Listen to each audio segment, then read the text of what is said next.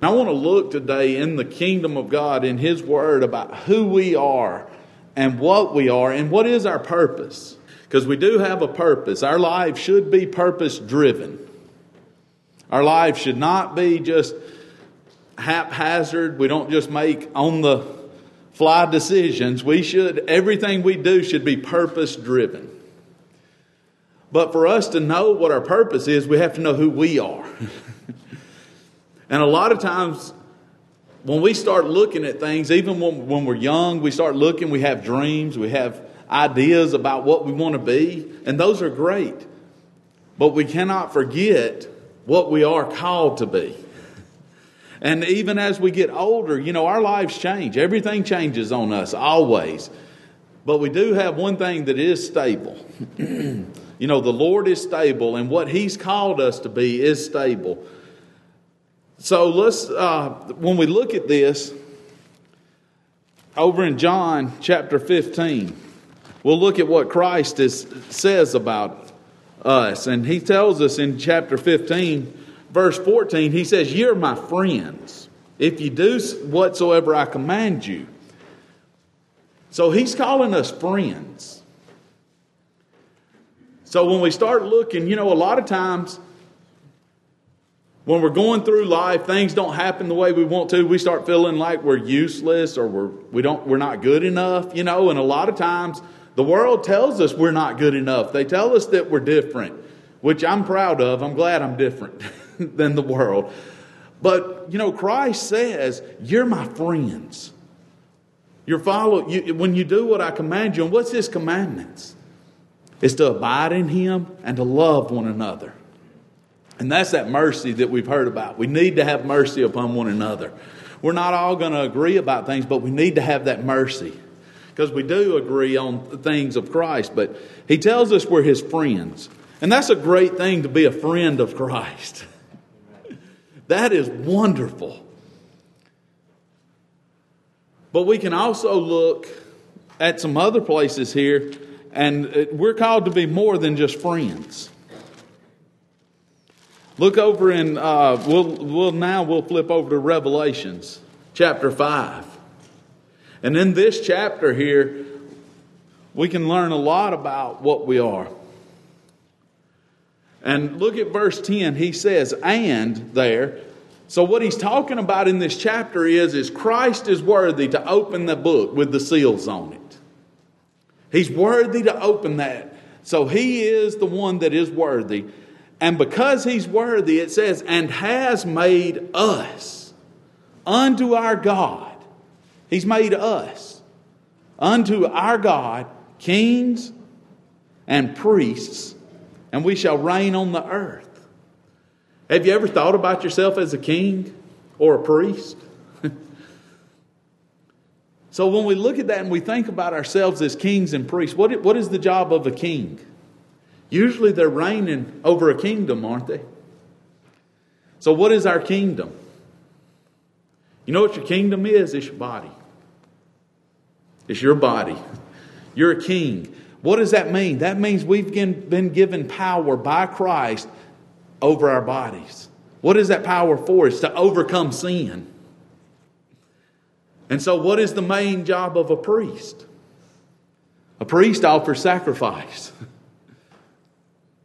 Not only have we been given power over our bodies to change because we, we, we have the flesh by nature, Christ says, I've given you power over your bodies to reign in your members and now I've also made you priests so that you can sacrifice unto God. We can make sacrifices unto God the Father in heaven. And not only are they made to Him, you know, He accepts them. And, you know, a lot of times we'll say, well, what sacrifice did we make? Well, you know, we made a great sacrifice yesterday. We made a sacrifice today because what did we do? We didn't follow our nature. We acted as the role of king and we said, you know, I'm going to the church and I'm going to worship my God. And then we sacrificed because we showed up and we took our place. So we are called to be the kings and priests and we're to reign on this earth. And it's time for us to stand up and take that role. We need to step into that role because we are very valuable. You ever thought about that? You know, if I came in here and I started asking y'all, well, how valuable are you? Most of you would probably tell me it's none of my business. But you know how valuable you are? Can you put a value on the blood of Christ? That's what your value is because that's what you were bought with. There is no value on us. We are, we, we, we have the, that's the greatest value. There's nothing this world could afford. We, we, this world could not produce enough goods to, to, to amount to the value that we are.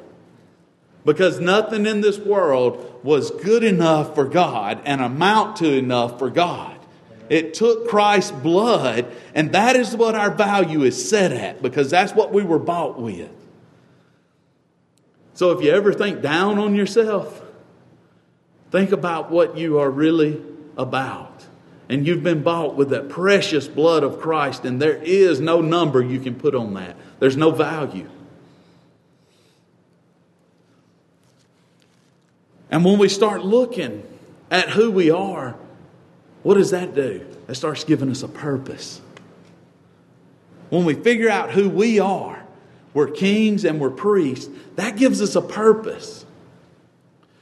But he also tells us in 1 Peter chapter 2 and verse 9 but you are a chosen generation. It's getting better when we look at this because not only are we friends of Christ, not only are we kings and priests, but we were chosen. He picked us.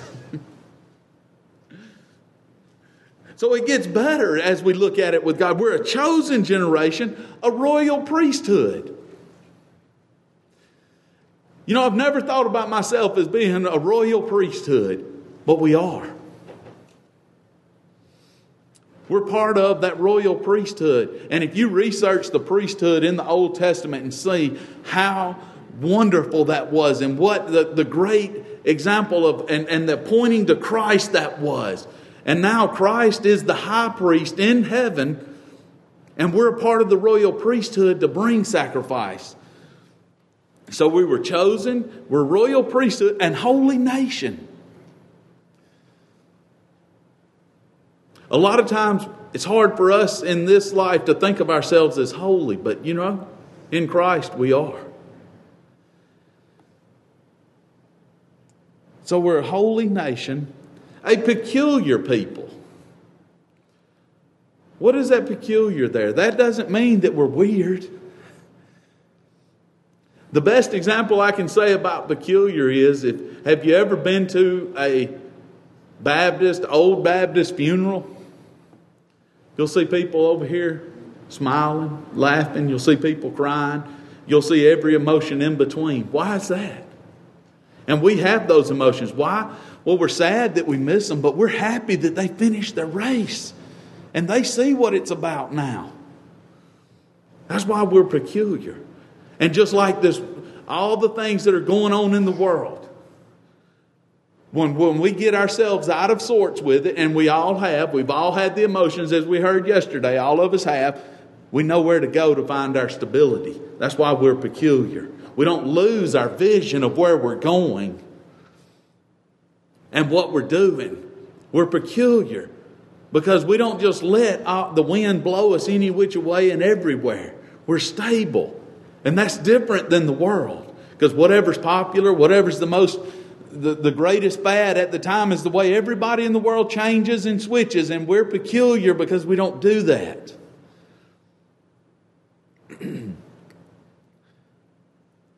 and why did he do that? Why, did, why does he give us these things? Why are we made this way? And it's that we, that ye should show forth the praises of him who hath called you out of darkness into his marvelous light. That's why he's done these great things, so that it can shine forth through us. Right now, we live in a, I consider it very unstable world and situations in this country. There, there's so many unstable things. But what is our job and what is our purpose? It's to stand up as the children of God is to stand up as His called children and shine forth that He's called us out of darkness into light. And you know, that light brings stability with it. People are drawn to that light. and so, when we look at that, we start seeing that our God is so great to us. Not only did He choose us and He's going to take us home to live with Him forever, but He's given us purpose and reason for here and now. And we have a great purpose. And it is to be the kings over ourselves. We have to be kings. Read about the kings in the Old Testament. When you start reading about them, what does it say? This one done, followed the ways of the Lord, he, he, he followed him, or this one didn't follow the ways of the Lord. How do we want it to read when we're past and they write it for us? How do we want them to write about our kingdom? Does that mean we're going to be perfect? No, but that means that we recognize when we mess up and we turn from it. That's the great thing about it. When we come to God to offer those praises, and our kingdoms are not perfect, we can bring all of our shame, all of our disappointments, all of our doubts, we can bring that to Him and lay it at Him. And that is such a wonderful thing when we start looking at it. So now let's look over. Um, and let's look at this about our purpose driven life because we want to have it driven for a purpose. We want a purpose in our life. We don't want to just live just any way and just with the wind. So I want to look at that a little bit over in uh, Romans chapter 6. And let's start with verse 8, and it says, Now, if we be dead with Christ, so if we be dead with Christ, we believe that we shall also live with him. So we want to be dead with Christ. What does that mean? That means that we've we've had that experience. We want to come and we want to to, to, to be die, we want to die with him. That means we're going to be baptized in his likeness of death, and then we're going to raise again. And there is a change that takes place in us. There's a newness. It's a washing. And we're going to live with him. And it says, knowing that Christ being raised from the dead dieth no more, death hath no more dominion over him, which is wonderful. He's conquered it. There's nothing left that Christ hasn't conquered. And he says, For in that he died, he died unto sin once but in that he liveth, he liveth unto God. Now, look at this verse 11 and really pay attention to this. Verse 11 and 12. He says, likewise reckon. He's like, let's, let's, let's pay attention to this and let's apply this to our lives. Ye also yourselves to be dead indeed unto sin. That, that, that's you fulfilling the role of the king. To be dead Indeed, you know, to be dead indeed unto sin, but alive unto God through Christ our Lord, through Jesus Christ our Lord. Then he says, Let not sin therefore reign in your mortal body. So, who is the king over you? Are you taking control of yourself or is sin? Because you can't say, Well, I'm just sitting by doing nothing. This is a kingdom, somebody's ruling it. This kingdom is not idle, it's never idle. It's either being ruled by you or it's being ruled by sin. There is no in between. This is not a neutral neutral kingdom. so let not sin therefore reign in your mortal body that ye should obey it in the lust thereof. So you're obeying it if it's reigning.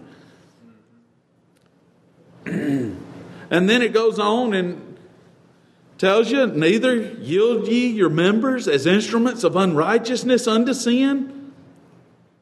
He says, but when God, when, when He instructed these men to, to write this, and He says, but, that means that there's something better. There's another way. There's an option here. And we need to follow this option. Yield yourselves unto God as those that are alive from the dead. So we need to act like we're alive from the dead. And your members as instruments of righteousness of God. For sin shall not.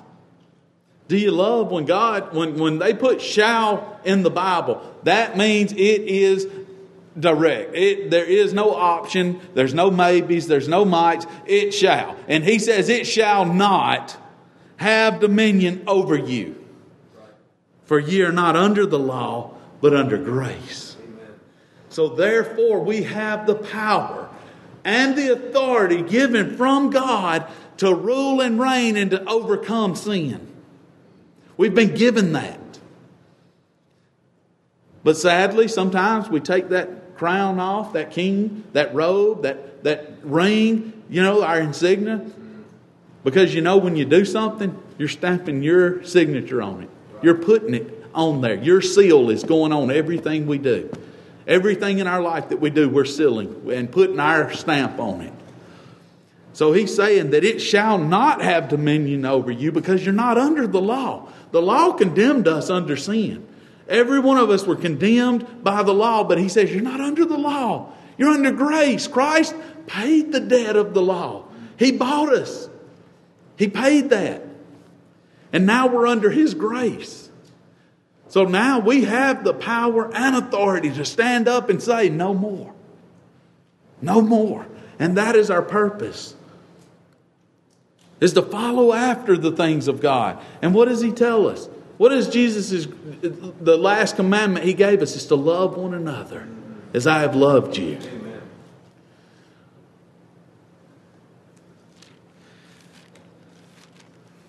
And then, uh, as far as being a priest and making the sacrifice, look in Romans chapter 12.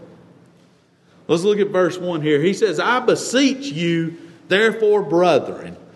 And that beseech there means I'm inviting you, I'm calling you, I'm invoking this to you. By the mercies of God. And we don't have time today to go over the mercies of God in this and to, to bring it all in, but the mercies of God basically is Christ has died for us and shed his blood for us and redeemed us to our God. That is the mercy of God. And God still is showing that mercy to us today. Amen. That mercy is still being shown to us.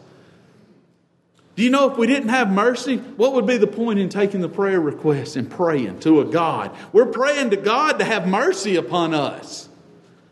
We're asking God to spare us from something or to help us from something. That is the mercy. And that mercy just flows over in our lives daily. And he says, by the mercies of God, that ye present your bodies a living sacrifice. Well, that wouldn't be too hard if it stopped there, would it? We've, we've presented our bodies a living sacrifice this morning. We got up. You know, Brother Tim said he was tired and he loved that feeling. We're here. We overcame that. You know what else we overcame? We've overcame the fear that this world has placed in us to stay away. Even if you are listening, you overcame it. You didn't stay at home. You came out here because you have a desire burning within you that you want to present yourself to God. And each one of us are at different phases in that. But isn't it wonderful that we can say, this morning, I'm fulfilling my duty as a priest of the royal priesthood of God, and I'm presenting myself to you, God. All my weaknesses, all my deficiencies, all of that, I'm bringing it to you, and I'm still presenting what I have to you. Amen. He doesn't call us to fix ourselves before we present because we'll never fix ourselves. If we could fix ourselves, we could have saved ourselves to heaven. So he says, Come as you are. And we come today and we're fulfilling that duty as a priest and presenting ourselves to our God. And that's so beautiful because our God just says, Come. And when that Spirit's flowing through here and you can feel the presence of God Almighty with us, isn't it uplifting? Guess what? all of a sudden I'm not thinking about the things of the world. I'm focused on my God. I'm focused on the purpose that He's called me to be. But He goes on and tells us that that sacrifice is holy. Uh oh, Paul didn't cut any punches here, did he? He went straight to the fact. You got to present your body, but it has to be holy. How is your body going to be presented holy? Follow after Christ. You draw close to Christ and you follow Him, and guess what? You're presented in His holiness. You're presented in His holiness when you follow Him. What a brother. What a Savior. What a God that will allow us to present our weaknesses in His holiness. And so our sacrifices are holy, but they also have to be acceptable. So we have to be acceptable. How can you make something acceptable? First off, don't lie to yourself and make excuses for sin. Just stop lying to yourself and saying, well, it's not that bad. You know what? It's sin. It's bad. So stop that and just say, you know what? I need to turn from it and I need to be acceptable unto my God. And what does Paul say? It's acceptable unto God. We have to be, present our bodies, they have to be holy and it has to be acceptable. And he says, which is your reasonable service. So, how is it reasonable for us to present a holy and acceptable to God? Because Christ has, been, has paid for us and He's given us the power to overcome sin. And when we overcome sin, can you imagine? And I'm getting sidetracked, but can you imagine how much glory it brings God when a sinner comes into his presence here to present himself and he just doesn't think about the sin? All he's thinking about is, I want to be close to my God. Right. For a God to draw sinners to him is one of the most amazing things I've ever seen with my eyes. And I've seen some great things all over this country, beautiful sights. But the most amazing thing is when a group of sinners come together and say, you know what, I'm not worried about that sin. I want to come be to my God and I want to present to Him and I want Him to uh, help me overcome this and I want Him to accept the sacrifice I'm bringing. That, that's one of the most amazing things we'll ever see. And Paul goes on and tells us, and be not conformed to this world. So let's don't let this world change us. We've been called out of the world to be different. So let's don't go back to the world and let the world change us. Because we don't want to be conformed to the world. We were pulled out of the world for, by God, and now let's don't go back to the world. Now it's, it's our nature that's comfortable. You know, even we have the example of Peter. What happened? What was the last image Peter saw of Christ? When he denied him, he looked across that room and he saw Christ. And he ran out weeping. And then when Christ met him over there on the shore, Peter, but before Christ met with him, he said, I'm going fishing. He went back to what he knew. Let's don't do that. Let's don't go back to what we know because that was a dark, evil place. And that's what we don't want to do is go back to what we know. We want to come out of it. We don't want to go back to the world and be conformed to this world. But there's that word but again. That means here's the best option. This is the best alternative to it. Be ye transformed by the renewing of your minds. How can we renew our minds? You want to know how to renew your mind? Read the Word. Come hear the message that God has for His people. Where do you find the, where does God speak to His people in this, in this world we live in? He speaks to them at church. God sends messages. Because I promise you, if God would not have pushed me into this, I would not be standing here before you today. I do not like it, and I, it, it, it's not something I desire to do as a natural man. Now, as a Christian and as a God called man, I do want to proclaim the name of Christ before his people. But this is not something that I would choose. But this is something that I said I can humble myself and follow my God. And we need to renew our minds. So we need to be We need to read, but you know what we also need? We need to be in church, but you know what we also need? We need fellowship outside of church. That's just as important as meeting in the church. Amen. When we meet together among our like brothers and sisters, and you know what? Invite some people from the world. Let them come and see what it is that we have that's different. Let them see that light that's in us. But you don't want to go, and the only fellowship you have is in the world. You don't just want that because then you're going to be conformed to the world. You want to be transformed from it, and you want to do it by the renewing of your mind. Oh, what a joy it is when we can come together and hang out. you know, fellowship, love one another. I mean, we, we, even if we just get together and watch football. Wait, wait, wait, that's a touchy subject, preacher. It is, but we can have mercy and love one another. We can still pick at one another. We can still, but that's fellowship, and we can still talk about the great things Christ has done for us since we've been together. Amen. There's nothing wrong with us getting together and having those good times like that. And it's by the renewing of your mind, and it's so that you may prove what is that good and acceptable and perfect will of God. When you renew your mind in that and you stay focused on God, then you know what the will of God is. You ever wonder, well, God don't talk to me.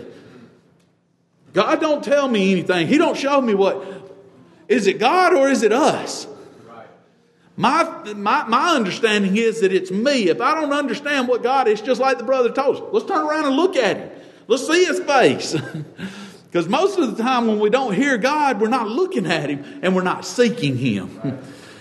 So that's what we want to do is that's the purpose. We've been called to be kings and priests, and we have a job to do. And we're of the royal priesthood, we're a peculiar people, we're chosen, and we're friends of Christ. and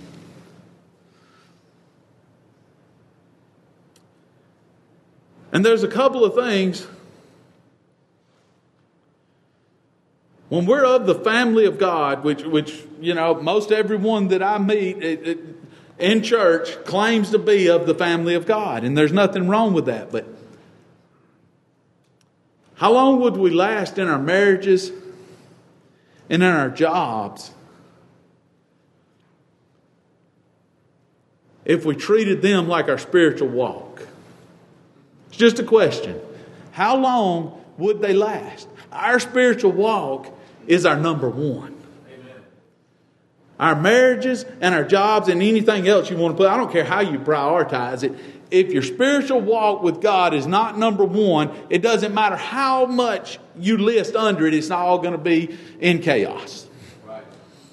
So we have to put God at number one, and then we can start putting whatever we want to prioritize after that. Because when we're in tune with God, the other priorities fall in place that they're supposed to be in. And then we'll look in here because we're looking at, you know, our purpose driven life and we're looking at what we're supposed to do. Let's look at Matthew chapter 6. And this will be the one of the this will be the last place that we look. And we'll start with verse 24 and he says, "No man can serve two masters." You can't serve two masters. what does that mean? That means we can't come to church on Sunday and we can't say that we're Christians, then run out to the world and act like the world. You can't do that. It's like trying to mix up oil and water. You know, you can have a bucket of water here and you can pour oil in, you can mix it up, and it turns into this ugly looking stuff, but guess what happens after it sits a while? Separate back out. you can't mix up the world and you can't mix the world and God. That's why God chose us out of the world. That's why He pulled us out of it. So, because it says that you'll you'll either he'll he will hate the one and love the other, or else he will hold to the one and despise the other. You cannot serve God and mammon. And then we're to look down to verse 32, and it says, For after all these things do the Gentiles seek. And these other verses we skipped over is talking about every necessity we need to live life in this world. It's talking about our clothes, our houses, our jobs, our, our finance, uh, everything we need to sustain life.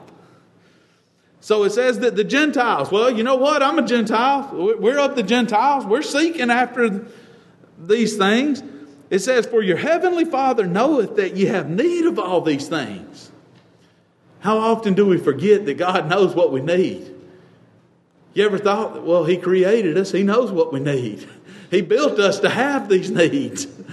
We have needs. We have to eat. We need water. We need uh, clothing. We need houses. He knows what we need. He created us.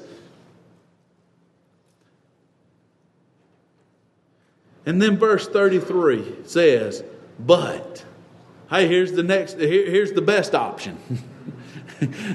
we, we, we've read a lot about these, but this is the best option here. Seek ye first.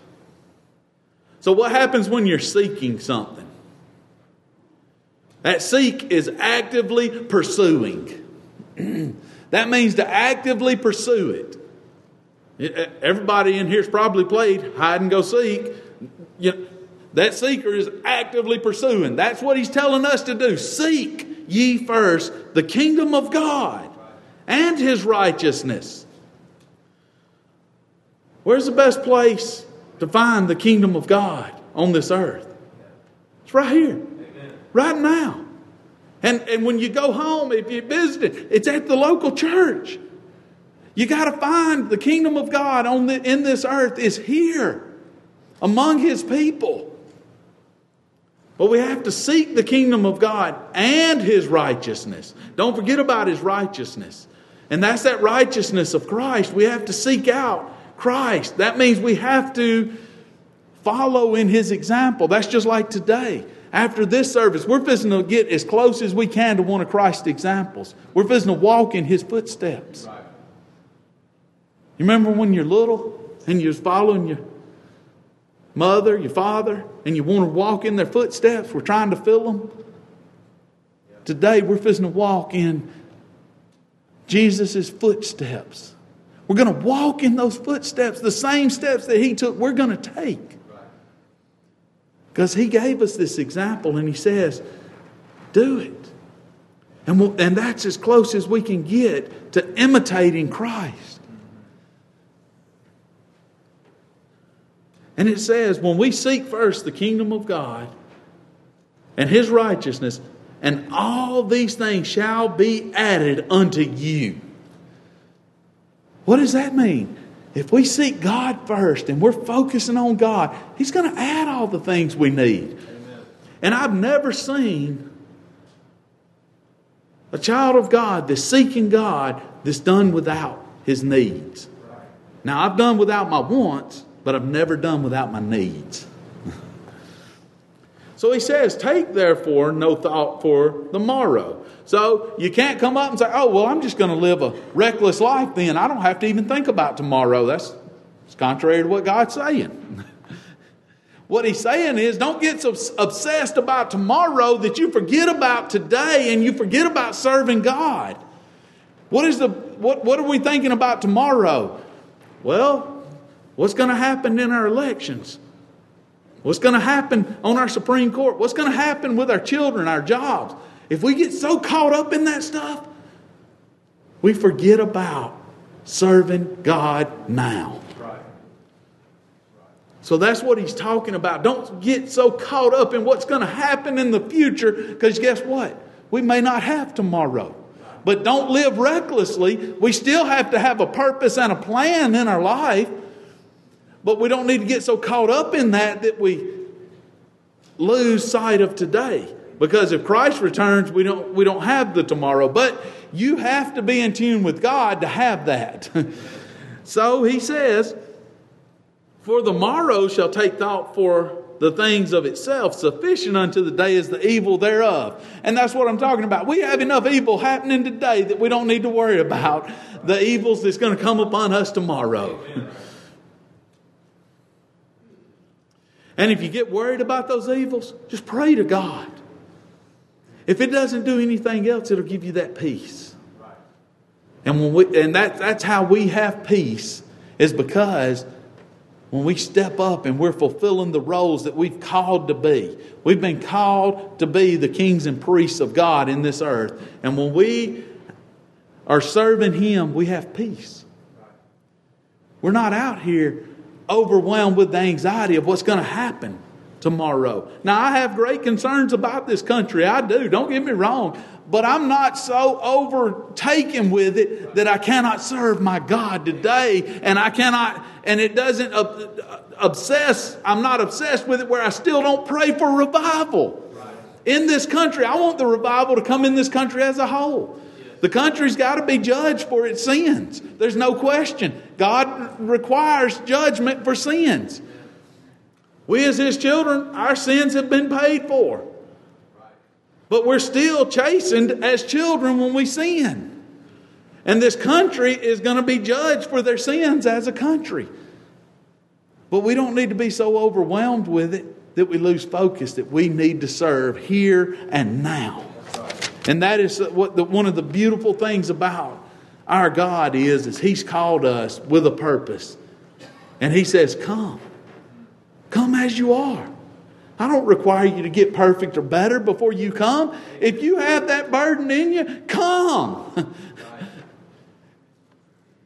We're not a bunch of perfect Christians in the church. We're a bunch of sinners that's come together and said, We want to be different than the world, and we know we're sinners. We know we're not perfect, but we have a perfect Savior that has washed us. And so, all we did was take that leap of faith and we took that step and we came forward. And when you do, oh wow, when that kingdom's fully open to you, and you see that these that the people just love you, even in your sins. Now they're going to try to they're going to teach you to do better, but they love you and they hold you, and our God does the same. So thank you.